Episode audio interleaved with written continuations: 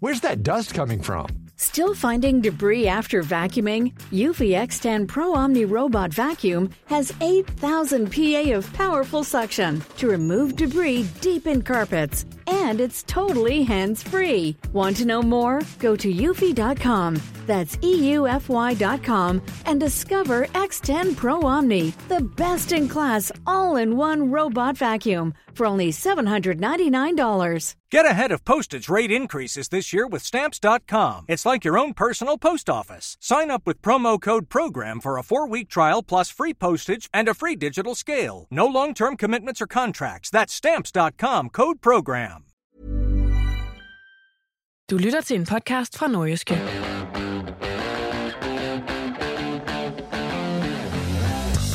Der er hentet to sejre ud af to mulige. Der er blevet købt og udlejet en spiller, og der er som end også blevet hentet en ny assistenttræner. Helt som ventet er der godt gang i tingene hos OB, og derfor afbryder reposten lige ferien og laver en sommerupdate. Det bliver på OB, men også på de to øvrige nordjyske første divisionshold. Mit navn det er Jens Otto Barsø. Velkommen.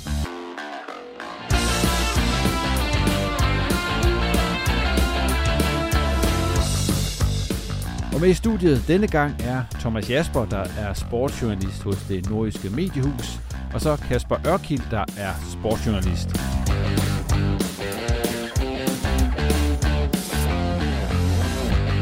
Ja, udover vi selvfølgelig skal snakke om det sportslige den kommende times tid, så kommer vi også til at snakke om noget, hvor vi nok lige kommer ud på lidt tynd is øh, lidt senere i udsendelsen. Det skal nemlig handle om øh, en meget omtalt ny øh, fodboldtrøje. Ja, så er det blevet tid til, at jeg skal sige velkommen til jer to, Thomas og Kasper, og øh, jeg ved godt, I havde sagt, at vi skulle holde ferie i post, men som jeg også fik sagt i introen, så er der jo sket en hel masse, ikke bare i OB, men også i de to andre nordiske klubber, og så på sådan en dag som i dag, der I skulle ikke til stranden. Det var ikke den, jeg, jeg tog fra jer, fordi I, I blev budt ind her i dag, går ud fra. Ej, den har nok været bedre i weekenden, tænker jeg. Yes, men Kasper, du er vel også glad for, fordi jeg ved jo, at du har været i Himmerland hele weekenden. Ja, Og det, er ikke, det var ikke fodbold, det var så golf. Du vel også glad for, at det her de lige ventede til i dag, for det, det havde nok sat lidt en dæmper på den fest, de jo endte med at blive dernede. ja, torsdag var der jo faktisk lidt dårligt vejr. Ja. Der startede det godt nok med hiv og sving og blæst og regn, men øh, søndag i går, det var, det var nok den største sportsoplevelse, jeg har haft som, øh, som sportsjournalist. Og øh, Hvis for dem, der ikke lige ved, hvad der skete, fordi det er jo ikke alle, der lige ved. Hvad, var- hvad var det helt nok, der skete dernede? Jamen for første gang nogensinde, så var der en dansker, der vandt øh, den danske øh, turnering på GP World Tour, som jo så har været i Himmerland i de fleste af de sidste 8 år, 9 år, ikke? Og så, øh, og så skete det efter seks omspilshuller, så det var, det var sådan en større omgang, som sådan øh, golfentusiast som mig virkelig, virkelig fik en oplevelse af. Og så var det Rasmus Højgaard, som også har et hus i Himmerland, så lidt nordjysk øh, kan vi godt gøre det. Vi vinkler den lige med den. Ja, lige præcis. Ja, ja. Øh, en bogpælskommune. Øh, og så, øh, så var det bare helt vildt. Altså øh, seks huller ned af, ned af 18. Og det, det kan virkelig noget. Nu har jeg jo haft lidt pause fra, fra fodbold her i sommerferien, så der er jeg virkelig gået golf i den, og det var stort for mig at se. Ah, men du har jo fulgt med i fodbold, ved jeg. Ja, en lille smule. Ja. Thomas, øh, OB i dag. Yes. Hvad nyt var der? Du er ude og tjekke dem, som sædvanligt. Og hvad er der nyt at berette derudfra lige på dagen i dag? Ja, Udover at det stod noget i stænger efter en weekend, hvor de så har haft fri, øh, hvor de kunne have, have løbet rundt i solskin, så, øh, så var det mest bemærkelsesværdige selvfølgelig, at uh, Anusike Menta, han var ikke... Uh, han var ikke at finde til træning i dag, og han var jo heller ikke med i, i fredags mod FC Midtjylland, og, og det skyldes jo, at der, der er optræk til, at han ikke skal være OB-spiller så meget længere. Ja, fordi øh, det er også en af de ting, jeg har skrevet på listen, og som vi skal snakke om, øh, og at vi lige godt gøre det nu. Så starter vi bare med det. I Menta, det er Viborg efter sine, der er ude efter ham. Det skrev BT jo i sidste uge, at de har tilbudt ham en kontrakt. Det er jo sådan, at han har udløb ved årsskiftet, så han må jo forhandle med andre klubber, og, og ifølge BT har, har vi jo også tilbudt ham en kontrakt, og, og lige nu så er der jo så forhandlinger med OB, og det skyldes jo så, at OB er, er indstillet på at, at sige farvel til ham nu her, og så få, nogen, få en, en lille, lille transfersum i, i kassen. Men Viborg har været inde i billedet i længere tid i forhold til Menta. Det er jo ikke første gang, man hører Viborg nævnt i den sammenhæng. Nej, det var også i, var det i vinter, øh, hvor Viborg også blev nævnt, øh, og det er jo det er tydeligt, det er fordi, det er en, det er en spiller, man ser noget potentiale i. Han er jo på ingen måde forløst endnu, må man sige, men øh, det er et meget, meget råt produkt, øh, det vi har set øh, spille for OB. Men man kan jo godt se, at han, han i, i visse faser er noget af en håndfuld for nogle forsvarsspillere, så kan man få ham, få ham til at blive farlig for en mål, så kan man jo ikke udelukke, at det kan blive en, blive en god spiller for, for Viborg eller for den klub, der, der tager ham nu. Altså, hvor... Øh, ja, nu, han er jo ikke scoret nu for OB. Jeg tror, han er noteret for 37 øh, optrædener for førsteholdet og ingen mål. Altså, hvor stort et tab er det for OB, hvis, øh, nu kan jeg spørge dig, Kasper, hvis øh, Imenta nu bliver solgt nu her? Så lige og nu er det nok ikke det største tab. Øhm, jeg vil dog sige, at jeg kunne godt se ham gøre noget rigtig godt i første division. Jeg synes, han har gjort det fint, når OB de har spillet testkampe mod lavere rangeret hold, for eksempel. Og der, der har vi altså også en række i første division, hvor fysik det får en meget større, meget større betydning end i Superligaen, som jo er meget mere taktisk præget. Og det var nok der, hvor han måske lidt er, er faldet ned mellem to stole nogle gange. Ikke? Men jeg ser et forholdsvis stort potentiale i ham, for han har jo han har evnen til at holde på bolden, og han har evnen til at holde forsvar væk, og jeg tror faktisk godt, at man kan få meget ud af ham nede i Viborg, hvor man har et lidt mere sådan et gennemtænkt og gennemspillet koncept, hvor man også tidligere har haft nogle rigtig store og fysisk øh, stærke angribere, der har, der har gjort det godt øh, på deres mandskab. Så han, øh, han kan jo nærmest bare slippes direkte ned på det hold og ind i en rolle, som de har haft tidligere. Så det, det tror jeg faktisk godt kan blive til noget rigtig godt. Thomas, hvor, hvor stort et tab synes du, det er, at øh, Ementa formentlig ikke skal være i OB øh, mere?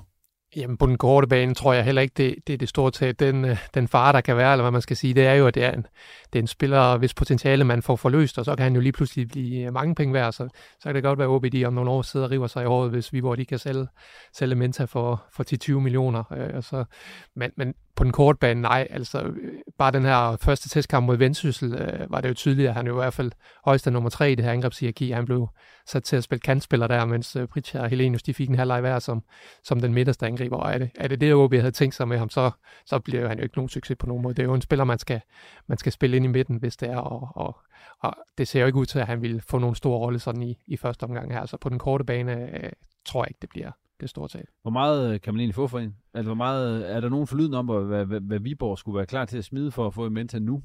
Nej, øh, jeg har ikke hørt noget, men det er jo ikke, det er jo ikke, øh, det er jo ikke noget stort beløb, når, når Viborg kan få ham gratis om et halvt år, og OB også er indstillet på at, at sige farvel til ham nu. Øh, så det er jo nogle, nogle 100.000 kroner, vil jeg, vil jeg gætte på. Øh, mere, mere er det formentlig en af de andre ting, som så også er kommet frem i dag, nu rundede vi lige Menta, han ikke var til træning derude, og heller ikke spillede forleden mod FC Midtjylland. Det var jo så, apropos FC Midtjylland, at den tidligere OB'er Ivar Fossum jo øh, skal til FC Midtjylland. Ivar Fossum, han, øh, hans kontrakt med OB udløb jo, så der er jo der er jo ikke så meget at komme efter, da han er free agent og, og skifter så til Midtjylland. Men jeg kan lige spørge jer, kan I forstå, at Midtjylland øh, tager Fossum?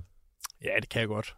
Øh, jeg tror, at øh, jeg tror, han kan passe ret godt ind på et hold, hvor der måske er, er lidt mere sådan strukturelt omkring den midtbane. Og lige præcis FC Midtjylland, det er vel det er vel en klub, der gerne kigger på spillere, der har nogle, nogle spidskompetencer, som for eksempel hans, øh, hans løbestyrke. Altså, den, den kan de nok få til at passe fint ind, og, og han er jo en spiller, der også passer fint ind under Thomas Thomasbergs typiske koncepter. Og så er det måske også i Midtjylland, at, at man har lidt mere rygvind, end man har haft i OB på det seneste. Jeg, jeg har jo faktisk været forholdsvis glad, på, glad for Ivar Fossum på OB's vegne i, i rigtig mange henseender. Jeg synes jo, han er en af de spillere, der er vigtigst, når OB ikke er på bolden, og det kan man nogle gange godt... Øh, godt tage for givet, hvis man sidder og ser fodbold og har øjnene fast, øh, fast fixeret på bolden. Altså, hvor mange meter han, øh, han løber, og jeg tror, han er rigtig træls at spille over for i, i forhold til det. Så, så der tror jeg, at øh, der tror jeg i hvert fald, at FC Midtjylland får mere ud af ham. Jeg ved ikke, om han bliver sådan en, en stor Superliga-profil, men vi skal nok se mere, end vi har set i OB. Er du enig i det, Thomas? Jeg tror du også, for som det, altså, det havde jo tydet på, at han skulle væk fra Danmark ja. i første omgang. Ja, øh, ja men det, det tror jeg også. Jeg tror, øh, det er ikke sikkert, at han, som Kasper også siger, så er det jo ikke sikkert, at han, han bliver en af dem, man, man snakker om i Superligaen hver uge, men, men han skal nok udfylde den rolle, han, han får i Midtjylland. Altså her i den forgangne sæson, synes jeg, det tydeligste, eller det største problem var jo, at det i var som er ikke en type, der ligesom øh, løfter omgivelser om, omkring sig, men, men han udfylder sin rolle, og nu kommer han ind på det her Midtjylland-hold, som er, er gået tilbage til de gamle Midtjylland-dyder efter efter at have prøvet lidt tiki-taka under Capella, så under, under Thomas Berg, er jeg sikker på, at Forsum nok skal blive et, et fint aktiv. Så, så det, det er også en uh, fri transfer, så, så det kan jeg godt forstå, det gør. Ja, nu slipper vi jo så også for Forsum, han kommer til at score mod OB i hvert fald lige her i første omgang. Skulle være i pokalen jo. Ja, hvor OB jo skal møde Ja, de skal møde et hold nede fra Als, fordi... Ja, det er også det, det, der er kommet frem her. Fordi DBU ikke har haft helt styr på den der geografiske inddeling der, så, så ryger de en tur til, til Als i, i første runde. Og det er jo meget sjovt, at øh, Vendsyssel også har været dernede i første runde, tror jeg også, det var.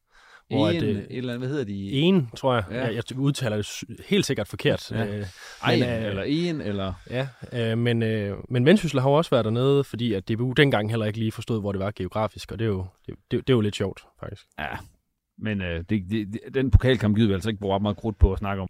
altså det er et hold, OB skal slå, og det eneste, der er specielt ved det, det er jo, at OB, de træder ind lidt før, end de plejer, Thomas. Ja, fordi OB jo er rykket ned. Altså i den her første runde, der, der altså det øverst rangerende hold, der, der er med her, det er jo, er jo første divisionshold, så, så det er jo også en, en ny oplevelse. Men øh, altså et Jyllandsseriehold fra, fra altså man kan vel nogenlunde sammenligne med, at man var i Odense for et par år siden, også at spille mod et hold fra, på det niveau der, det blev jo til en kæmpe stor sejr, og det skal det jo gerne blive til igen.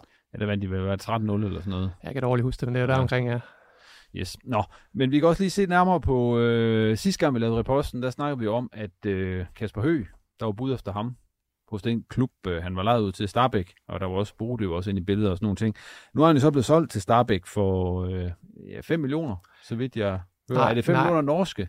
Jamen, det er det ikke, fordi det var 5 millioner, det var det, Bodo Glimt ville betale for ham. Øh, okay. Øh, Starbæk havde jo den her option, øh, som jeg tror, den ligger lige i underkanten af, af 2 millioner, så, så det er jo lidt under det, og der er også allerede snak om, at Starbæk hurtigt sælger ham videre til Bodo Glimt og laver en hurtig, hurtig fortjeneste derpå. Men øh, et salg af Kasper Høgh, det havde vel, øh, altså ud på den måde, som tingene havde spillet sig ud på, så, så, så er det vel fint for OB. Det er super fint. Han har jo ikke rigtig vist sine bedste sider i OB. Så det, at han ligesom er taget til Norge og har fundet sig selv deroppe og har fundet sig godt til rette, det har jo vist sig at være en ret fin case for OB, for så, så dyr tænker jeg heller ikke, han har været fra, fra Hobro, og så løntung tænker jeg heller ikke, at han har været. Så, øhm, så ja, i forhold til, hvad vi, hvad vi så i OB, og, og da han ligesom skulle udlejes, og, og da han ligesom blev stemplet som, som ikke til at have niveauet, så er det jo blevet en, en meget fin case i sidste ende, selvom at, øh, at jeg gætter på, at Bodø Glimt, de køber ham i, i Starbæk og OB, de måske lige øh, kan føle sig snydt for en million eller to der, men sådan er det jo med købsoptioner. Men der er jo heller ikke reelt plads til Kasper Høgh i øjeblikket. Altså, men mindre han selvfølgelig kom tilbage og var en ny superbomber, men der er jo vel ikke noget af det, vi havde set fra Kasper Høgh, som gør, at man skulle tro på, at det ville lykkes, det projekt. Nej, ikke i OB, øh, udover de, de første kampe, hvor han jo lavede nogle mål, og, ja. og vel heller ikke i Hobro. Altså, det var også sådan et køb, man, man undrede sig over, men, øh, men øh, jeg ved ikke, hvad der sker med de her spillere, der bliver sendt til Norge. Altså, vi havde også, eller AGF og Horsens havde jo også et eksempel med en Kasper Junker, hvor de også sad under sig over, at han kunne da ikke score det eneste mål for dem, og så lige pludselig så, så væltede han den norske liga og blev solgt for mange millioner osv., så, videre. så så, så det er måske en case til efterfølgelse, at man også godt kan, kan handle lidt med de norske klubber. Der er i hvert fald efterhånden nogle gode eksempler på det. Nu har jeg skrevet en, øh, en historie om det for ikke så længe siden med de her danske spillere og nordiske spillere, der tager til Norge, og der er jo faktisk rigtig mange eksempler på dem, hvor de bliver nogle halvstore profiler. Øh, Magnus Christensen gør det godt, Søren Ræse gør det godt, øh, Kasper Pedersen gør det godt. Så har vi Frederik Børsting, der også har en rolle i, i Brand, som jo rykket op og, og et tophold i, øh, i Eliteserien nu. Ikke? Så, øh, så, så det er sådan en generel ting, det her med, med danske spillere, der måske ikke helt øh, rækker til at i hvert fald blive profiler i Superligaen. De kan, de kan sagtens øh, tage derop og blive en profil. Det er jo lidt af det, der var røget ud. Vi skal også lige snakke om, øh, fordi der er jo nogle, øh, en af de ting, som øh, der er gang ude på, de har sådan nogle gæstespillere. De har haft en øh, Daniel Hårbo fra FCK's øh, U19-hold, som har været over, og så en Thomas Dias, en 17-årig kolumbianer, som også har været til prøvetræning. Hvad, de spillede med i den der kamp mod FC Midtjylland, fik noget spilletid der. Hvad er status egentlig på dem? Status er, at de stadig er der. Jeg så i hvert fald øh, Thomas Dias til, til træning i dag også, og Daniel Hårbo, som, som jeg også var med i, i fredags, er der også stadigvæk. Øh, så, så, så status er jo, at det, man ikke har, har truffet nogen endelig afgørelse omkring det. Man kan sige, at Thomas Dias er, han er jo kun 17 år, og og der kunne jo godt være, være noget potentiale. Daniel Hårbo tvivler på, at det bliver til noget. Altså, der var også den her historie med, at han jo selv har, har budt sig til i forhold til en, til en prøvetræning, og OB, de har jo en del øh, centrale midtbanespillere, og, og jeg har ikke set noget fra ham Hårbo her, der gør, at han, han er markant bedre end dem, så jeg tvivler på, at, at det bliver sådan noget. Man kan jo sige, Sebastian Stalfes, Gustav Dahl og, og Bumholdt har jo fået lov at, at træne med her i opstarten, og de er jo alle sammen centrale midtbanespillere, så, så det vil undre mig, hvis man går ud og hiver en spiller, der ikke er er mærkbart bedre end dem, og det synes jeg ikke, vi har, vi har set fra Daniel Hårbo, at han skulle være.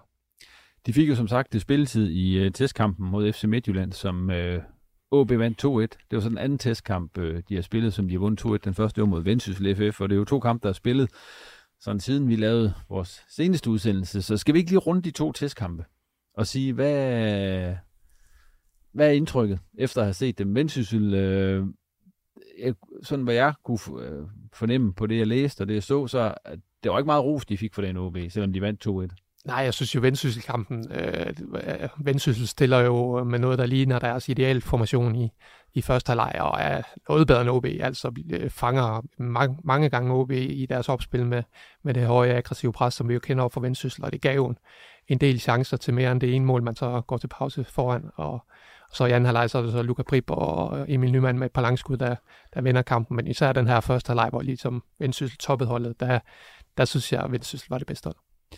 Og så var den mod Midtjylland, hvor de vinder 2-1 også på mål af Lukas Andersen og Jonas Bakis. Altså derefter de vel noget bedre indtryk OB. Ja, især en uh, rigtig god start, uh, også hvor man, uh, hvor man lykkes med, med, med presset og så videre. Uh, og ja, der var også, jeg synes også, der var perioder, hvor man måske overlod for meget til, til, til sådan et, et specielt sammensat uh, Midtjylland-hold, men, men overordnet er det jo godt at, at tage til Midtjylland og, og vinde 2-1, når man tænker på, hvad, hvad OB de skal møde af, af modstand i den kommende sæson. Men den startopstilling, de stiller med mod Midtjylland, det ligner vel også en, en startelver, der godt kunne spille den første kamp mod B93? Det var ikke langt fra i hvert fald, at man kan jo nok spekulere i, om Talander han ikke øh, presser sig på i forhold til, i forhold til Daniel Granli, men ellers så er det nok ikke langt fra. Så er der også Helenius og, og Pritja, som øh, vil have en, en forholdsvis tæt duel om den, den forreste plads der, men ellers så var det ikke langt fra. Så er der jo lige målmandsspørgsmålet også, kan man sige. Ja, der er jo Granli og Kramer, der spiller midterforsvar, der ja, hvor talenter så ikke øh, Kasper, hvis jeg lige spørger dig nu, det er sådan en anden træningskamp, de har vundet to OB, det betyder selvfølgelig noget, det har vi hørt før, det der med, at det er godt at få nogle sejre på grund. Så nu mangler de kun én træningskamp mod Lübeck her på deres, øh, og det er på fredag. Søndag. Søndag, undskyld. Søndag på deres uh, tur, træningstur til Tyskland. Altså tre træningskampe. Er du, har du ro i maven over for det, at OB så er klar til første division? Ikke på baggrund af tre træningskampe. Nej. Så man kan sige, at den der Vendsyssel-kamp, vi så jo lidt, øh, lidt det samme senest, de spillede en testkamp mod Vendsyssel, øh, hvor, at, øh, hvor Vendsyssel de faktisk så forholdsvis stærke ud. En 2-2, ikke? Ja. ja. Øh, hvor de så, de så forholdsvis stærke ud, og det var ikke, det var ikke sådan OB, der, der kom ud som, som de mest imponerende der. Og det var, på, det var for et halvt år siden, så kan man jo se, hvad der, hvad der er sket siden, ikke? Øhm, og, og det der Midtjylland, det er jo et sammensat Midtjyllandshold, og, og det er fint, de, de ligesom kommer noget nær en idealopstilling, men de skal også altså vinde den halvleg, hvor de har hvor de har den opstilling, som de har. Og der i løbet af anden halvleg, hvor man begynder at, at få alle mulige reserver og unge spillere ind, og, og ligesom teste dem af, det kan du ikke vurdere så meget på. Og jeg, jeg ved heller ikke, hvor meget du kan vurdere mod Midtjylland, når du ser på, hvordan det var sammensat. Så indtil videre, så er jeg ikke sådan jeg, jeg, jeg synes ikke, jeg er blevet meget klogere, end, end jeg var i løbet af Superliga-sæsonen. Selv lidt det samme. Altså, når de, når de spiller godt, så, så er niveauet der jo til at spille Superliga, men det er også skrøbeligt til tider. Og det tror jeg også, vi kommer til at få indtryk øh, mod, mod Lübeck, nu ved jeg engang, om de spiller øh, reg- regionalliga, eller, eller hvad de gør. De rykker op fra regionalligaen, tror jeg, til, til 3. Bundesliga, så det er den tredje bedste tyske række. Og det ved jeg ikke, hvor meget vi kan, vi kan dømme ud fra. Altså, det er jo, det er jo et fint niveau, øh, men vi må da stadig forvente, at OB skal, skal kunne være på et højere niveau. Så lige præcis de der tre testkampe, det vil jeg være bange for ligesom at, at drage for mange konklusioner ud fra. Der tænker jeg, at øh, jeg vil få mere ud af at, at tage noget fra træninger, og sådan have nogle, have nogle insights der. Men, men tre testkampe, Thomas, øh, hvorfor er det kun tre testkampe herop til? Ja, men det er jo vel, fordi det er en, en forholdsvis kort opstart. Altså, man havde jo også i, i første omgang en, en, en reservelskamp mod Hobro i, i lørdags. Den er så blevet aflyst øh, efter OB's ønske. Øh, så, så det handler jo om, at man, øh, man også øh, passer på spillerne i forhold til, at man, man træner to gange nærmest hver dag i øjeblikket osv. Så, videre. så, så det er åbenbart, hvad man har kunne presse ind. Øh, jeg, jeg vil så alligevel sige, øh, og det er jo så den her Midtjylland-kamp, jeg så refererer til, at det, det ser bedre ud, end det gjorde i vinter, hvor man virkelig sad med nogle af de modstandere, man var oppe mod Sogndal, og var det Sirius og så videre, hvor, hvor det virkelig ikke var imponerende, hvad vi så for OB. Der synes jeg, der trods alt, det ser lidt mere beroligende ud den her gang. Men det virker som en lidt blød, øh, kan man sige, slutning på det, så at skulle spille mod Lübeck. Ja, yeah, altså jeg kender ikke øh, til niveauet i, i Lübeck, men, men det er jo heller ikke øh, uh, verdensklassehold, man skal over med i den, i den kommende sæson, kan man sige. Så, så jeg ved ikke, hvordan, uh, hvordan uh, 3. Bundesliga, det, det kan godt være, det svarer til, til nogle af holdene i første division. Det er vel ikke så, så skævt. Men alt andet lige, så, som det ser ud lige nu, ud i OB med hensyn til dem, der har forladt klubben, og dem, der kommer til sådan nogle ting, så kan det også se ret meget ud som om, at det hold, der skal spille første division, det ligner i hvert fald sådan rent besætningsmæssigt meget af det, der er spillet øh, ja, Superliga i sidste sæson. Så der er vel heller ikke, øh, altså de kender vel hinanden og har arbejdet med den her gruppe gennem en længere periode. Jamen, det er et forholdsvis stærkt kerne, og det er da 100% et hold, som man satser på at køre direkte igennem første division med at skulle rykke stærkt op igen. Øh, så er der også nogle, så er der nogle faktorer, som eksempelvis, kan man komme af med de løn, løntunge spillere? Altså, øh, der tænker jeg sådan nogen som, øh, som Rasmus Talander, Niklas Helenius, Lukas Andersen. Det er jo, det er jo nogle dyre første divisionsspillere, som, som jeg ikke nødvendigvis kunne se nogle klubber sådan have så meget interesse i lige nu, set i lyset af, hvor de kommer fra i løbet af den seneste sæson. Så jeg tænker, hvis OB kunne få lov til at skibe en eller to løntunge spillere afsted lige nu, så havde de nok også gjort det, men spørgsmålet er altså, hvad er mulighederne og alternativerne? Ja, der er ikke noget, der tyder på det, Thomas, nu ud fra bylletingerne i øjeblikket, at OB øh, kommer til at lave de helt store øh, ændringer i den trup, der er lige nu. Nej, dilemmaet er vel, at, at der er selvfølgelig spiller man gerne af med, som måske får en løn, som man, at spiller man godt kan undvære, men kan være sværere at komme af med for, på grund af den løn, de blandt andet får i OB. Og så er der jo spillere, der er attraktive, det er jo, det er jo det er jo ligesom kernen på holdet, og der er signalet jo ligesom, at dem skal man have, have gode penge for at slippe. Det er jo en uh, Lars Kramer, en Malte Højhold, en Allan Sousa og så videre. Så, så det, det, altså, der, der bliver skåret ned i den her OB-trup, og, og formanden derude har jo også sagt, at Kappmeyers øh, opgave i det her vindue, det er, at der skal skæres ned i, i lønudgifterne, så det, det er jo ikke sket øh, for alvor endnu, så, så det må vi jo forvente kommer, kommer til at ske på en men, eller anden måde. Men det er også et langt vindue.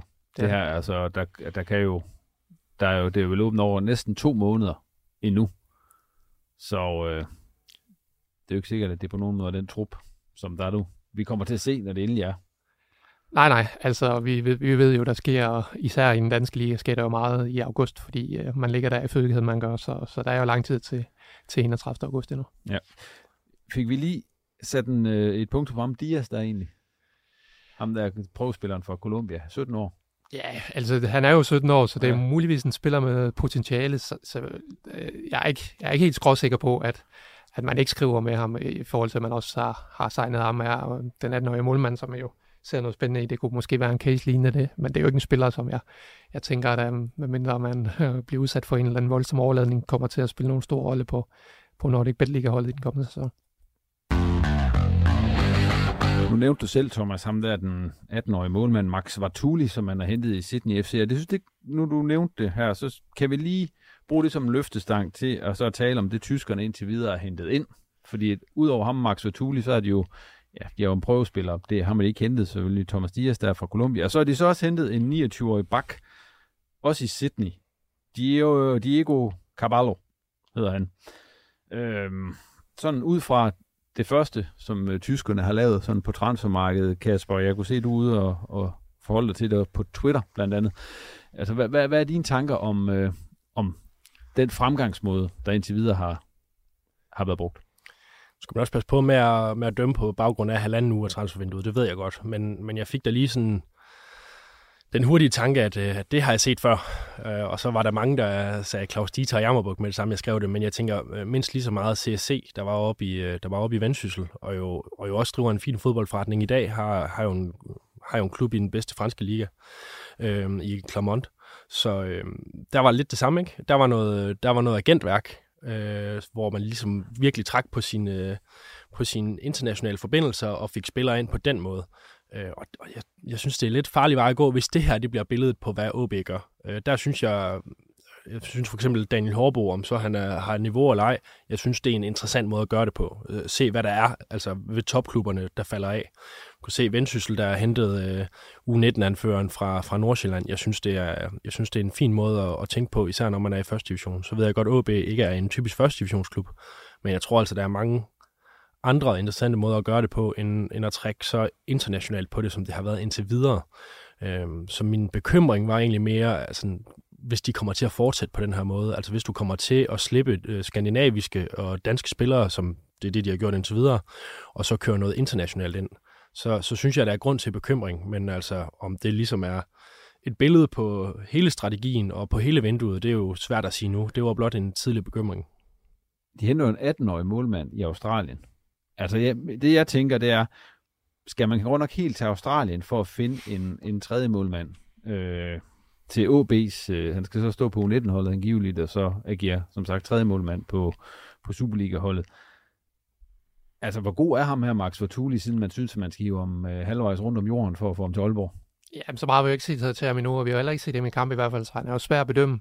Øh, nej, selvfølgelig kan man finde en tredje målmand tættere på end, end Sydney, men, men det er jo øh, også, det, det er åbenlyst, at det er noget i forhold til, for, i forhold til den her nye sportslige ledelses kontakter, at der er nogle, nogle kontakter i Australien, det, det er da sådan forholdsvis åbenlyst, øh, og det, det må jo være en målmand, man tror på, og man skal, man skal jo have en, øh, have en tredje målmand, og, og den, ham har man så ikke i egne rækker i, endnu, øh, så ja, jeg ved det ikke. Jeg ved ikke, om Max Fatui han nogensinde kommer til at, til at spille nogen øh, betydelig rolle i OB, men, men igen, så, som, som Kasper siger, så er det jo tidligt at, at fælde dom over.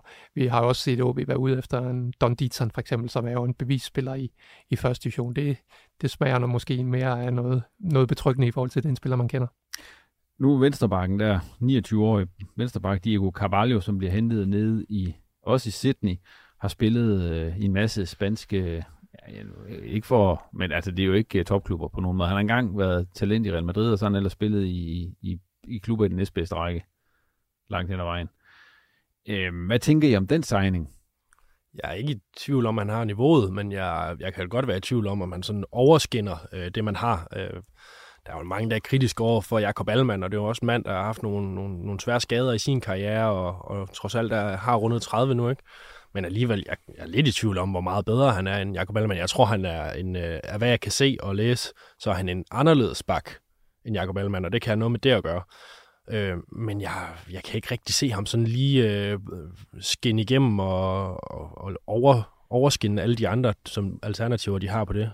Det handler jo nok lige så meget om, at altså en som øh, Andreas Poulsen øh, håber man på at komme, komme af med, og, og så skal der noget ind der, men det ærger mig lidt, at det er en 29-årig. For det er jo ikke, der er jo ikke videresalgspotentiale på nogen måde. Og det, det så vi jo lidt, da øh, Inger André Olsen han kom ind og snakkede om videresalgspotentiale, og så hentede han Rofo op i øh, Sandefjord, som, hvor der heller ikke var, altså, der skulle ske noget helt vildt, hvis man nogensinde skulle sælge ham videre. Så jeg synes lidt, at jeg synes lidt, det er et ekko af, hvad vi har set før, som, som jeg fornemmer nu igen. Jeg skal ikke, øh, jeg skal ikke sprede det over hele transfervinduet, men fortsætter det på den her måde, så vil jeg jo sige, at øh, det er en strategi, som vi har set før, og som tydeligvis ikke virkede i og med, at OB er i første division nu. Carvalho, altså det er jo tegn på, at der skal i hvert fald, der er nogen, der skal væk fra den venstre bak, for ellers så starter man jo sæsonen, hvis der ikke sker noget med at have Handelsbo kan vel i teorien også godt spille venstre bak. Det er vel den, han har spillet her i opstarten, kan man ja, sige. og øh, man har en Andreas Poulsen, man har en Jakob Allmann. Hvor mange, altså man skal jo kun bruge to som udgangspunkt. Ja, det tænker jeg. Man har jo sådan, øh, lige nu i hvert fald en Daniel Granli, som spillede pladsen i, ja. i nogle kampe. Ja, så har man to og en halv med ham. Så, ikke? Altså. så man har jo nogen, der kan dække ind der. Ja. Øh, jeg tænker jo, Carvalho, man, man henter jo ikke 29 år i Spanien i, i Sydney på en toårig kontrakt, for at han ikke skal kunne gøre en forskel lige her nu. Altså, det må være det, man har set. Øh, og det må vi jo så se i, i de kommende uger. Han trænede jo med i dag for første gang, så, og gik ind og, øh, midtvejs under træningen, og det er jo det er jo sådan rimelig tydeligt, at det, er en, det spiller der i hvert fald nogle uger fra at, at kunne gøre nogle forskel det på. Det skrev de også, I, lige præcis, da de hentede ham. Lige præcis, ja. så vi må, vi må jo se, hvad det er. Altså vi, lige nu kan vi jo kun bedømme ham på, i hvert fald os, der ikke har set ham spille, øh, bedømme ham på hans CV, og kan man begå sig i den næstbedste spanske række og den bedste australske, så kan man vel også begå sig i den, i den næstbedste danske, så det er jo en, det er en kortsigtet løsning, tænker jeg. Altså det er jo ikke en spiller, der er i OB de næste fem år. Nej, men er det også det, man sådan lige skal tage sig for øje nu, hvor man med OB har været vant til, at, at der skulle købes ind til et Superliga-hold? Altså, skal man bare øh, ja, øh, acceptere, at øh, de spillere, som bliver hentet ind til OB nu, altså, de, de, er bare, de ser ikke så gode ud på papiret, som de tidligere har gjort, af den gode grund, at de skal spille i en række lavere. Ja, det kan man vel godt. Så, vi skal, så man kan ikke have så høje forventninger til det, der bliver hentet ind jeg kunne måske godt håbe på, at man, man hentede noget ind, der var noget, der var noget fremtidig potentiale i, for jeg tror da, at vi alle sammen øh, tænker, at OB de spiller Superliga om et år. Øh, det er i hvert fald det, som er, er planen. Og, øh, og der ved jeg ikke helt, hvor han vil stå som 30-årig. Say hello to a new era of mental health care. Cerebral is here to help you achieve your mental wellness goals with professional therapy and medication management support. 100% online. You'll experience the all new Cerebral Way, an innovative approach to mental wellness designed around you. You'll get a personalized treatment plan from a therapist, prescriber, or both in a safe and judgment free space. Your cerebral therapist or prescriber will outline a customized plan with clear milestones along the way so you can get to feeling your best. With Cerebral, you're not alone in your mental health journey. We're here to empower you to live a fulfilling life.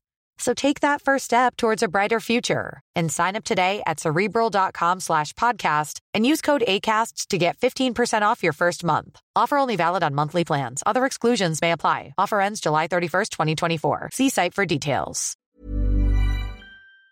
venstreback fra, fra Spanien til den tid, altså om, om der overhovedet er fremtid i at, i at have ham der.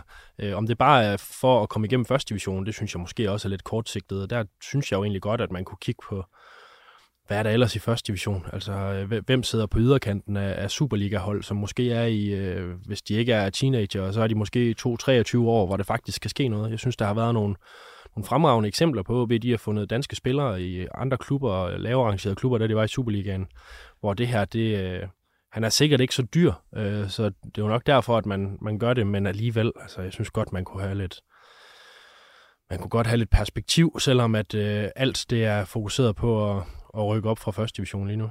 Men der er vel OB, ja, OB er vel også et andet sted der lige nu. Altså i kraft af nu havde vi i Mentasnakken lige pludselig der Viborg jo et mere attraktivt sted at komme hen, end at, end at, end at være i OB, fordi de, de spiller i Superligaen.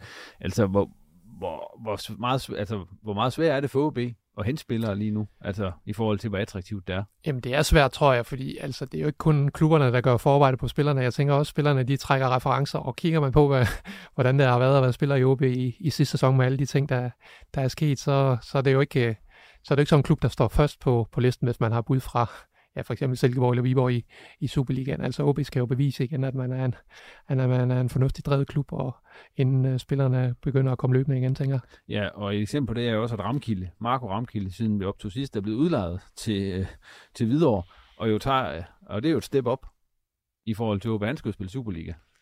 Det skal han, og jeg tror egentlig også, altså det er jo ikke sådan videre, de, de har fem angriber, ligesom OB havde, så jeg tror, han kommer også tættere på, tættere på spilletid, så det er jo en god løsning for alle parter, fordi i, OB var det jo tydeligt, at han jo, jo stod bagerst i, i den der angrebshierarki, måske i, sammen med Margarits, men i hvert fald bag øh, imens øh, Pritza og, og Helenius.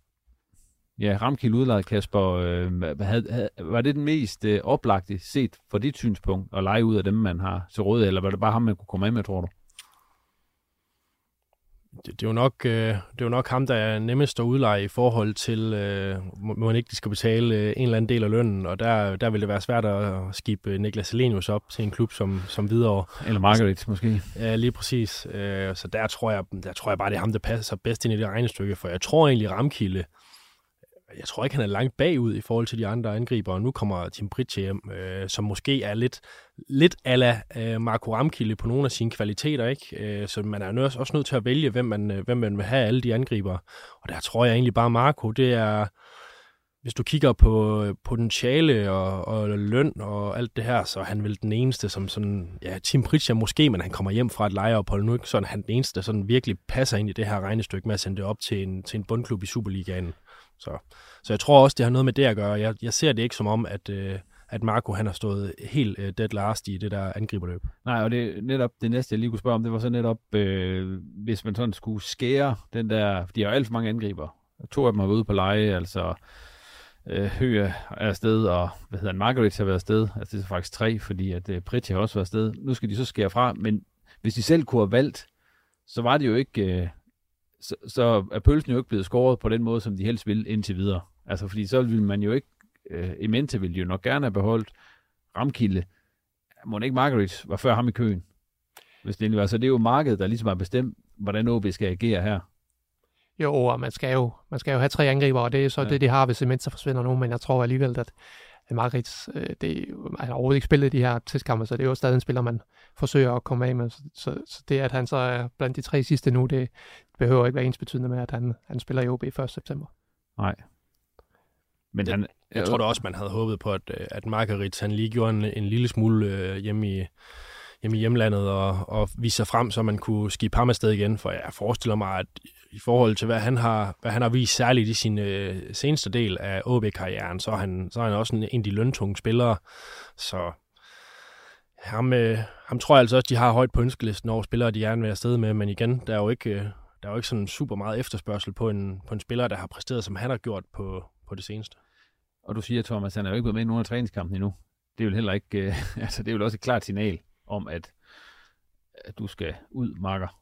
Ja, ja, fordi han ser jo spilleklar og nok ud til træning, så jeg tror ikke, det, det er noget fysisk, så det er jo selvfølgelig, fordi det er en spiller, man, man prøver at skifte.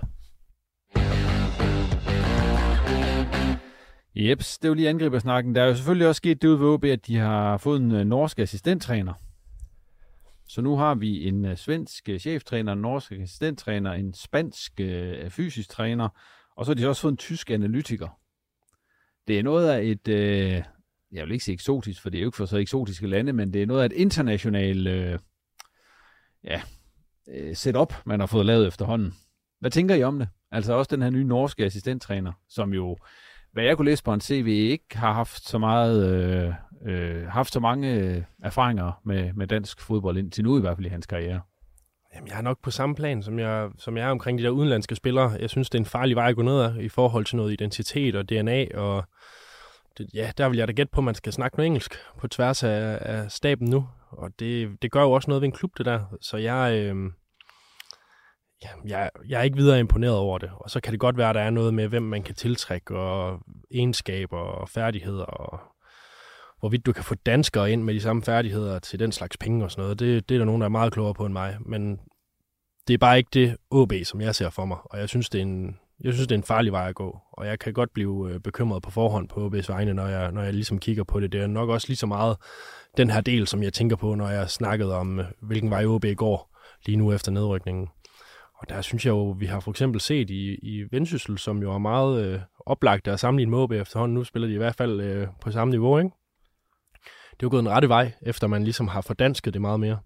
Altså det er jo, der snakker man dansk i hele, i hele staben. Øh, og det er danske profiler. Øh, det er mere eller mindre danske spillere. Jeg tror da også, de startede ind med en fuld dansk øh, startelver i løbet af den seneste halvsæson, og det er vel aldrig rigtig gået bedre i Vendsyssel, siden de var i Superligaen end nu. Altså, der er noget perspektiv i det, og kan de sælge nogle spillere, som er med frem, altså Tobias Anker, Vissam og så videre. Jeg synes jo, det, jeg synes, det er den måde, som man, som man får mere stabilitet på bagsmækken på, og, og det er i hvert fald mindre risikofyldt, end det OB har gang i lige nu. Er det noget af kludetip, de har fået banket sammen derude, øh, sådan i hvert fald på, på de der ledende poster omkring holdet, Thomas. Men ham, nord, nordmanden her som udgangspunkt, ligner han en god idé? Ja, altså det vi har hørt, det er jo, at han får, får rigtig gode anmærkninger, øh, både fra, fra Norge og fra, fra det her job, han har haft i Manchester United. Han har været norsk U20-landstræner. Ja, lige præcis. Altså det er jo en, øh, øh, han skal jo blandt andet stå på dødbolden, og så skal han bidrage med noget i, i forhold til det offensive. Og jeg tænker, i, i OB i øjeblikket, der er det vigtigste, det er jo, at, at man får en ind, der ligesom er aligned, som man siger i, i, i nu dansk fodbold hele tiden, øh, i forhold til, til de her tyskers tanker. Og det må vi jo gå ud fra, at det er, det er en mand fra deres netværk, der, der ligesom kan være med til at, til at skubbe på den udvikling, OB skal igennem. Øh, nationaliteten, ja, altså, det kunne godt være, at man kunne ønske sig flere, flere nordjøder i OB's træningsstab. Men, er bare danskere. Ja, ja, men altså, AGF har også en, øh, jeg tror også, de har en ren udlandsk øh, trænerstab. Det går jo godt nok, så, så det er vel ikke nationaliteten, der er så afgørende. Altså, det, det er jo et spørgsmål om, om kompetencer, og det, det må vi jo så tro, at OB jo har, har vurderet, at, at det var den bedst mulige kandidat, det her. Men er det ikke også, nu godt være, det er noget med kompetencer og, og sådan nogle ting, men er det ikke også noget med den, øh, ja, den, den signal, man sender ud til omverdenen, at man er en klub også, som har rødder i for eksempel Nordjylland, og det gør man da i hvert fald ikke med det, der er lige nu. Nej, nej, og det var jo, altså før Inge Andrea Olsens tid, der var der jo meget med Nordkraft, og øh, og naboens søn og så videre og så videre, og det er også lidt øh, gået ud af fløjten i, i OB. Det, det er i hvert fald ikke noget, man bruger så meget mere i sin, øh, i sin kommunikation udad til, øh, som, som det har været før. Der gik man jo meget op i, hvor, hvor folk de havde øh, moderklub henne, at det var øh, Frejaner eller KFUM-spillere, eller et eller andet i den dur. Eller fra Skagen, eller fra Bangsbo. Ja, eller, lige ja. præcis. Det ser vi heller ikke så meget til mere. Altså, det, det er ligesom nogle andre værdier, som der bliver spillet på nu, og og, og det er lige så meget det. Altså, det er lige så meget, hvordan du øh, markedsfører dig udad til, for nu har du altså ikke en Superliga-klub mere. Nu har du til gengæld et, øh, et marked, hvor du skal konkurrere med, med Vendsyssel, og du skal konkurrere med Hobro. Og der tror jeg, det ville være meget stærkt at stadig holde fast i den der øh, Nordjyllands hold, eller i hvert fald fokusere på, at du har nogle nordjyder, der kommer til den her klub. Og så, så synes jeg, det er svært at sammenligne med gode klubber i Superligaen, som AGF jo er nu. Altså det er et stærkt setup, de har. Det ser virkelig godt ud. Det er bare anderledes og international, international, internationalisere en klub, når du ligger godt i Superligaen. Altså der kan du få nogle kompetencer ind, som er, som er rigtig gode i forhold til dansk fodbold. Og der synes jeg bare ikke rigtig, jeg har set ret mange stærke eksempler på, at man gør det, når man ligger der, hvor OB gør nu og bygger op. Man må dog sige, altså Kappmeier har jo nærmest ikke snakket om andet end akademiet og, det, og også Hitzelsberger og så videre. Så vi jo gå ud fra, at, at man vil tilbage til at være hele Nordjyllands hold. Man kan så sige, at trænerstaben bliver jo så ikke hele Nordjyllands, kan man sige, men det er jo det, man, man vil. Man vil til at udvikle sine egne spillere igen, så, så det må vi jo formode, at, at det er den vej, man går. Hvis vi sådan lige bare, inden vi springer videre i programmet, øh, lige siger, tyskerne har været i gang i halvanden måned cirka. Hvad er din øh, sådan mavefornemmelse i forhold til det, Kasper? Ja, men ja, det, det er nok meget tydeligt i forhold til, hvad jeg står og siger ja. her. Men jeg, jeg er sådan lidt bekymret, øh, og jeg er lidt bange for, at det bliver sådan meget agenter og netværk, og hvem end man kender ude i verden, som, som lige skal løfte det her lige nu. Og det øh, har sjældent vist sig at være en god idé. Jeg har i hvert fald ikke øh, arbejdet med nogle klubber her i Nordland, hvor det har vist sig at være en god idé. Øh, du kan sikkert finde nogle eksempler, øh, hvor det kører okay, men men oftere har det jo vist sig at være en dårlig idé end en god idé. Altså det er jo ikke, det er jo ikke der, hvor, den, hvor der er den bedste track record. Så jeg går også ud fra, selvom man gør det i god mening, og man har nogle gode kontakter, så tror jeg bare, det er en, en sværere øvelse. Så, øhm, så jeg er lidt bekymret for den vej, det går. Også i og med, som Thomas siger, at man har ikke snakket om andet end egne spillere i akademiet, og jeg ved godt, du ikke bare kan låse hele U19-holdet op og spille første, første division lige nu. Men jeg mangler stadig sådan lige at se, at, at det er noget, man har i, at man har i baghovedet, at, øh, at det er det her, man, man gerne vil skubbe på med. Og så ved jeg godt, at, at akademispillere og talentudvikling, det, det er ikke noget, man lige gør på et par uger. Men øh, det mangler vi jo stadig at se, hvad er det, man vil gøre anderledes der, i forhold til, hvad OB de har gjort. Hvad er din øh, fornemmelse, Thomas? Det kan godt være naiv, men jeg er egentlig mere positiv. Øh, jeg synes jo, at Kappmeier han har sagt alle de rigtige ting, og det har de, de øvrige tyskere, vi også har hørt fra, fra SSC 22, at det er de, det er de rigtige ting, man har sagt, men der er jo, det har man selvfølgelig også oplevet i andre klubber, ja, hvor, hvor, hvor, også, hvor man godt kan, kan sige de rigtige ting uden at gøre det. Så, så altså juryen er jo stadig ude, altså vi skal jo se, uh, se de her ord blive til, blive til handling på et tidspunkt, og, og derfor er det jo, er det jo for tidligt at, at fælde en dom, synes jeg. Jamen igen, der er mange, der har sagt de rigtige ting. Det gjorde Inger André Olsen også. Det gjorde Claus Dieter Møller. Han sagde de helt rigtige ting, da han kom ind. Altså, så der er altså også øh, der er lidt rejse fra, fra ord til handling, og jeg mangler bare lige at se de to blive koblet sammen. Og igen, det er ikke noget, der lige kan komme på de her uger, men det er bare en, en starten har ikke bekymring. Starten har ikke gjort dig mere tryg. Hvis det kører, som det har gjort de første par uger, så, øh, så er det jo unægteligt den anden vej, man går, end den, som man sådan lige har, har lagt for. Ikke? Vi må se, hvad, hvad hvad fortsættelsen bringer. Vi går videre, og øh, nu er vi kommet til det punkt i udsendelsen, hvor øh, alt det her, vi har snakket om indtil videre, det har der selvfølgelig været en debat om inde på forskellige sociale medier og på gaden i Aalborg osv. Nu skal vi snakke om det, der har været øh, allermest snak om, sådan i hvert fald på de førnævnte sociale medier, nemlig AB's nye lyntrøje.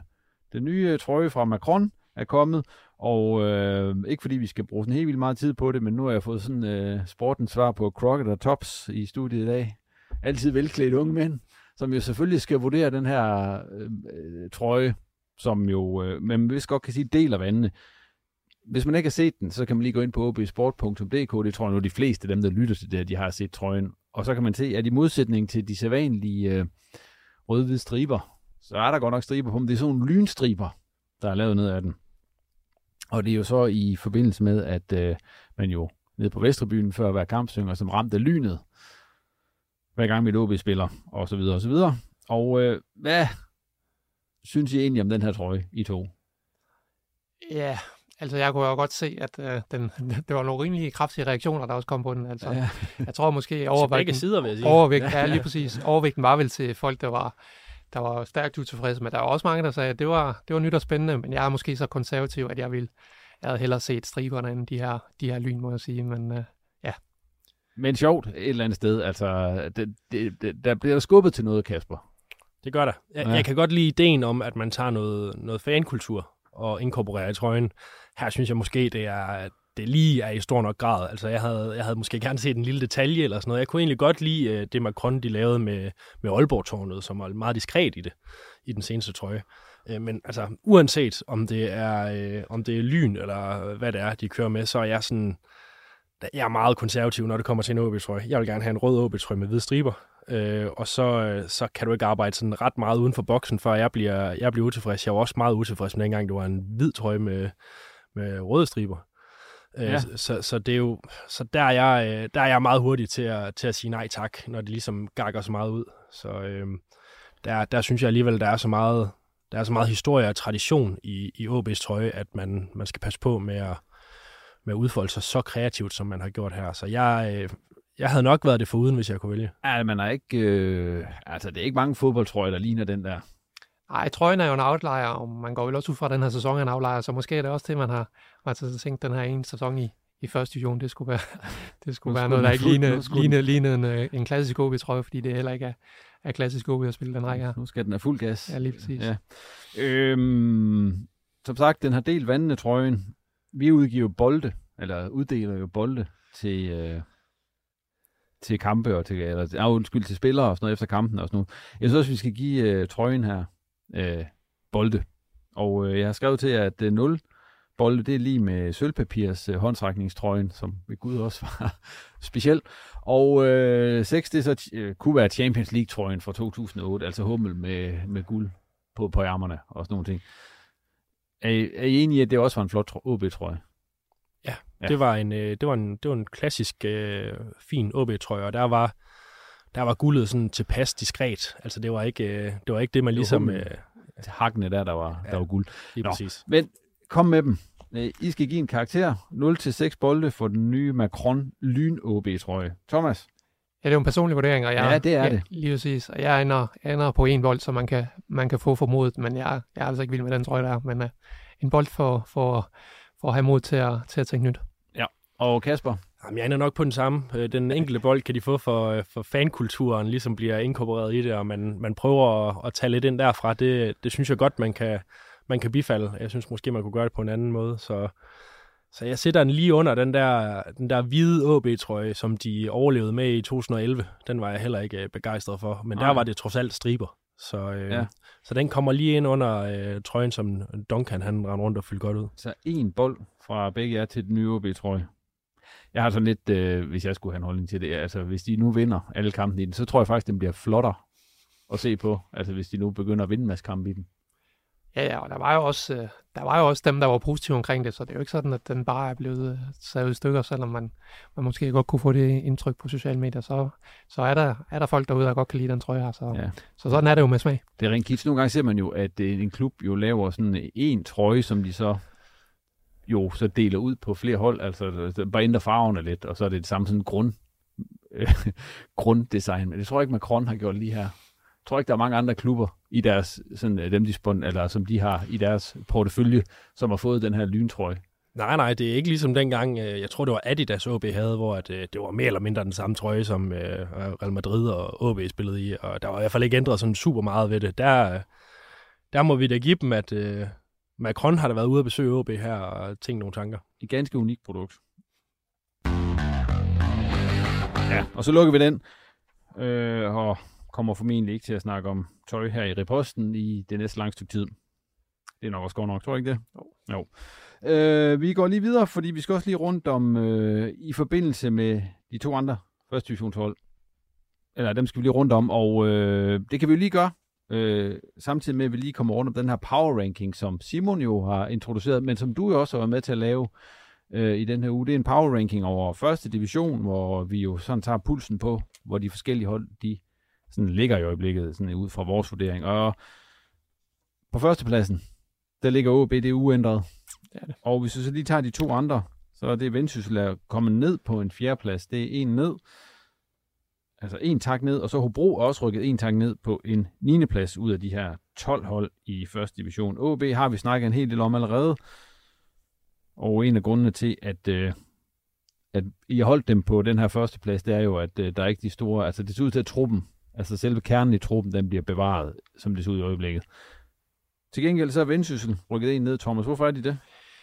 Jamen det er det jo blandt andet, øh, det er ikke den primære grund, men jeg så dem spille i lørdags mod, mod Fredericia, som så ligger nummer 5, og det var en, en forholdsvis tæt kamp, men jeg var egentlig ikke specielt imponeret af Vendsyssel den kamp. Jeg synes egentlig, det var rimeligt nok, at Fredericia vandt den, øh, efter at have set Vendsyssel i den første kamp, jo som sagt, især i første leg mod OB, så, så det rigtig godt ud. Øh, så, så det svinger stadig lidt for, for vendsyssel i, i forhold til det. Øh, og så er der jo en masse spørgsmål i, i vendsyssel, og nu er der jo kommet et til mere til, eller det har måske været der hele tiden, men nu er det blevet mere konkret omkring Wissam Abu Ali, og udover det, så, så Henrik Pedersen, han snakker jo også om, at der virkelig skal, skal forstærkninger til, både på midtbanen og på kanten og, og så videre. Så der er jo for mange, for mange ubesvarede spørgsmål til, at man kan, man kan komme højere op, synes jeg. Ja, vi kan lige tage opdateringen eller snakke om Vendsyssel her i forbindelse med, at vi har power ranking, fordi du er allerede inde på, Wissam Abu Ali er ved at være snak om, øh, at han gerne vil, at han er længe snak om, at han gerne vil videre, og nu er der åbenbart bud efter ham, og det er ikke, øh, det er ikke fra, fra sådan noget, øh, altså det er lidt eksotisk, eller hvad, hvad, hvad, hvad lyder det på jungletrummerne, Thomas? Det lyder i hvert fald på, at det ikke er danske klubber, at det er udenlandske klubber. Øh, ja.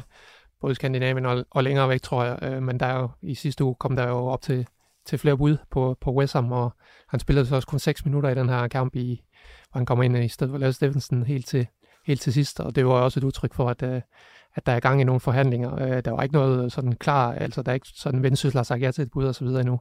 Øh, så, så den er jo stadig lidt op i, i luften, men det trækker op til et exit, og som du også siger, så, så er det jo ligesom ligget i luften hele, hele sommeren her, han skal videre, og det var Jakob Krøger, hans agent jo også inde i, i det her studie og snakke om tidligere på foråret, så, så det må vi jo forvente, at der sker noget på et tidspunkt. En af dem, der heller ikke, øh, i hvert fald lige nu, er i, i Vendsyssel, eller ved faktisk, træner han med op Hyltoft. Det må han jo ikke, for han er vel, hans kontrakt er udløbet. Nej, han spillede ikke med den anden dag. Man kan så sige, at Anton Tøjberg, som står i samme situation, han spillede med, så det, det er sådan lidt mix, mixede signaler. Men han sagde jo selv i sidste uge, sidste uge Hyltoft, at de var ikke, de var ikke blevet enige endnu, men at de nærmede sig hinanden.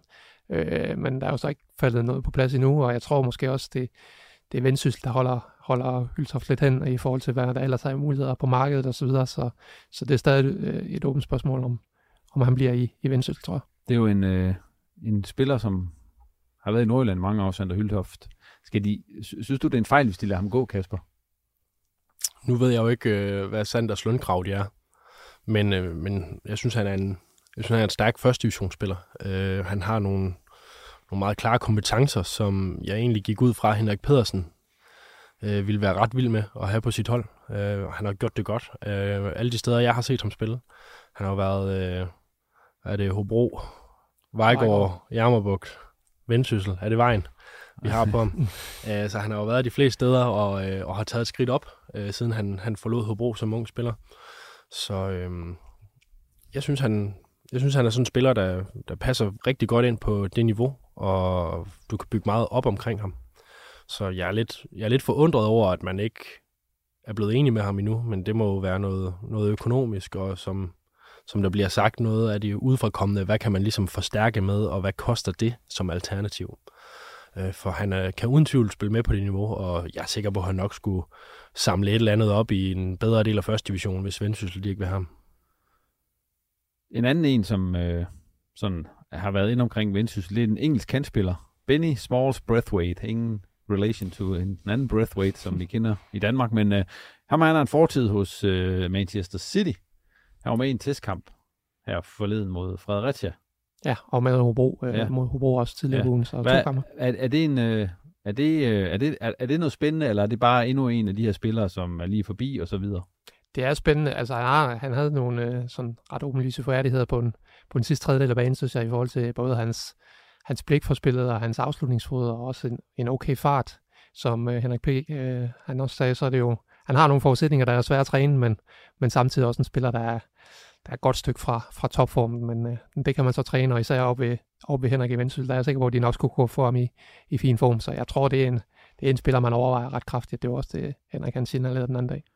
Han har godt nok været ved Manchester City, men han har jo senere spillet på... Ja, han har dumpet lidt ned i det engelske ja. ligasystem, må man sige. Var det den fjerde, net, eller hvad? fjerde bedste række eller sådan noget? spillet for? Ja, det kan jeg ikke engang huske. Nej, det var i hvert fald langt nede. Ja. ja.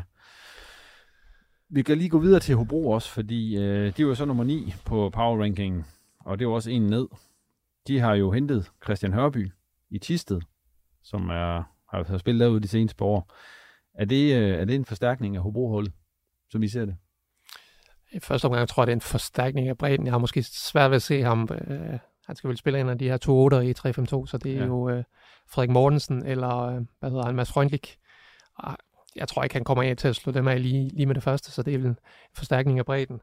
Øh, men så har de jo handlet lidt i dag faktisk, Hobro. Øh, både ham her, øh, Mubarak, som har, har trænet med og spillet med i testkampen, han har jo så skrevet en treårig kontrakt. Mubarak Campore. Lige præcis. Og øh, så, så det seneste nye er jo, at Mathias Christensen, tidligere Fredericia og, og Esbjerg-spillere kommer også ind på, på midtbanen, og, og det er jo nok ja, han, har, han har Superliga-kampe for Esbjerg og, og en masse første divisionskampe også, øh, så det er, jo en, det er jo en spiller, der i hvert fald, øh, tænker jeg, går ind foran Hørby i, i konkurrencen om, om pladserne der. Så man kan sige, hvis man vi lavede power ranking lige nu, så kunne det faktisk godt være, at Hobro de rykket en op. Så tror jeg godt, vi kunne skubbe Hobro op over, over Næstved, som også har ja. en del ubesvaret spørgsmål i hvert fald, så minimum en, en plads op. Men, uh, ja, men uh, så skulle de have handlet i weekenden, for at det kom med i, i den her uge. Ja, fordi at, i, i den her power ranking, I lavede i forhold til Hobro, der indgår det jo så også, at Kappenberg, han er på vej til videre, og det er jo så målmanden. Ja, der, han, han er første målmand og har gjort det fint, men, ja. øh, men Hobro står jo har øh, Jonathan Fischer, en meget lovende ung målmand, som man også ligesom var, var tvunget til, at man skulle,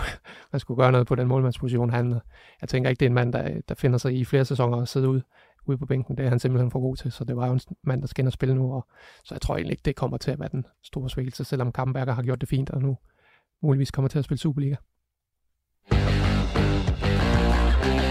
Og på den måde, der fik vi lige rundet de to øvrige hold i første division og gjort status på, hvordan det ser ud der lige i øjeblikket. Ved I hvad? Vi er ved at være igennem programmet og kommet rundt om både trøjer og ind og ud og det ene og det andet rundt omkring. Øh, så jeg synes bare, vi slutter af med de her tårhylder, som vi altid gør. Eller nogle gange. Vi gør vi det i dag i hvert fald. Og øh, hvem vil starte? Jamen, jeg kan godt starte. Værsgo. Jamen, jeg synes, det er helt utroligt, at, øh, at OB de skal til, til Sønderjylland i den her første runde. Er det en positiv eller negativ tårhylder? Det her? Jamen, jeg skal kalde negativ. Ja. Øh, at man simpelthen sidder over på et eller andet hovedkontor over i København, og ikke kan finde ud af, hvad der er Sydjylland og hvad der er Nordjylland. Det er, det er for sindssygt, synes jeg. Og, og Vendsyssel er også kommet derned tidligere. Altså, hvordan i alverden kan den fejl ske? Og også det her med, at man har man har opfanget, man har lavet en fejl, men så har man ligesom fundet ud af, at det er ikke rigtigt imod reglementerne, som man har, så man har bare ladet det være, som det er selvfølgelig, det er ikke verdens undergang, at OB de skal til, til Sønderjylland til en, øh, til en pokalkamp. Men ved I hvad, det kunne, have været, det kunne have været en eller anden serieklub, som måske ikke lige øh, er vant til at skulle så langt ud. Altså, jeg synes, det er... Øh, jeg synes, det er grotesk, at man laver så stor en amatørfejl øh, i, i en union som DBU. Altså, det, det kan jeg slet ikke se øh, burde kunne lade sig gøre, og så lade sig gøre to gange. Så der, øh, der kunne man jo godt lige kigge indad og måske øh, købe et Danmarkskort eller et eller andet, for det kan jeg slet ikke sætte mig ind i. Så det var en negativ tårhylde, blev det til? Ja, jeg har nok også negativ. Jeg tror, jeg giver en negativ tårhylde til de her, alle de her topspillere, der, der åbenbart har, har fundet ud af, at de skal til Saudi-Arabien den her sommer. Øh, og, og alle de penge, der er i det, øh, finder de interessante. Det er jo ikke, fordi Europa har patent på, at alle, alle de gode spillere skal spille her, men når vi ved, hvad der, der foregår i forhold til menneskerettigheder osv., så, videre, så, så er det svært at affinde sig med, at, øh, nogle, øh, nogle af ens tidligere helte, de skal, de skal derud spille. Og det var alt, hvad vi havde i denne sommer-update-udgave af Reposten. Tak til Thomas og Kasper, fordi de kiggede forbi, og til dig for at lytte med. Hvis du ikke allerede gør det, så tag lige at abonnere på Reposten i din foretrukne podcasttjeneste, og du kan også følge os på Twitter og Facebook, hvis du altså har lyst. Reposten er tilbage igen i næste uge, hvor der bliver lavet op til både premiererunden og også den sæson, der venter for ikke bare OB, men også for Hobro IK og Vendsyssel FF. På genhør.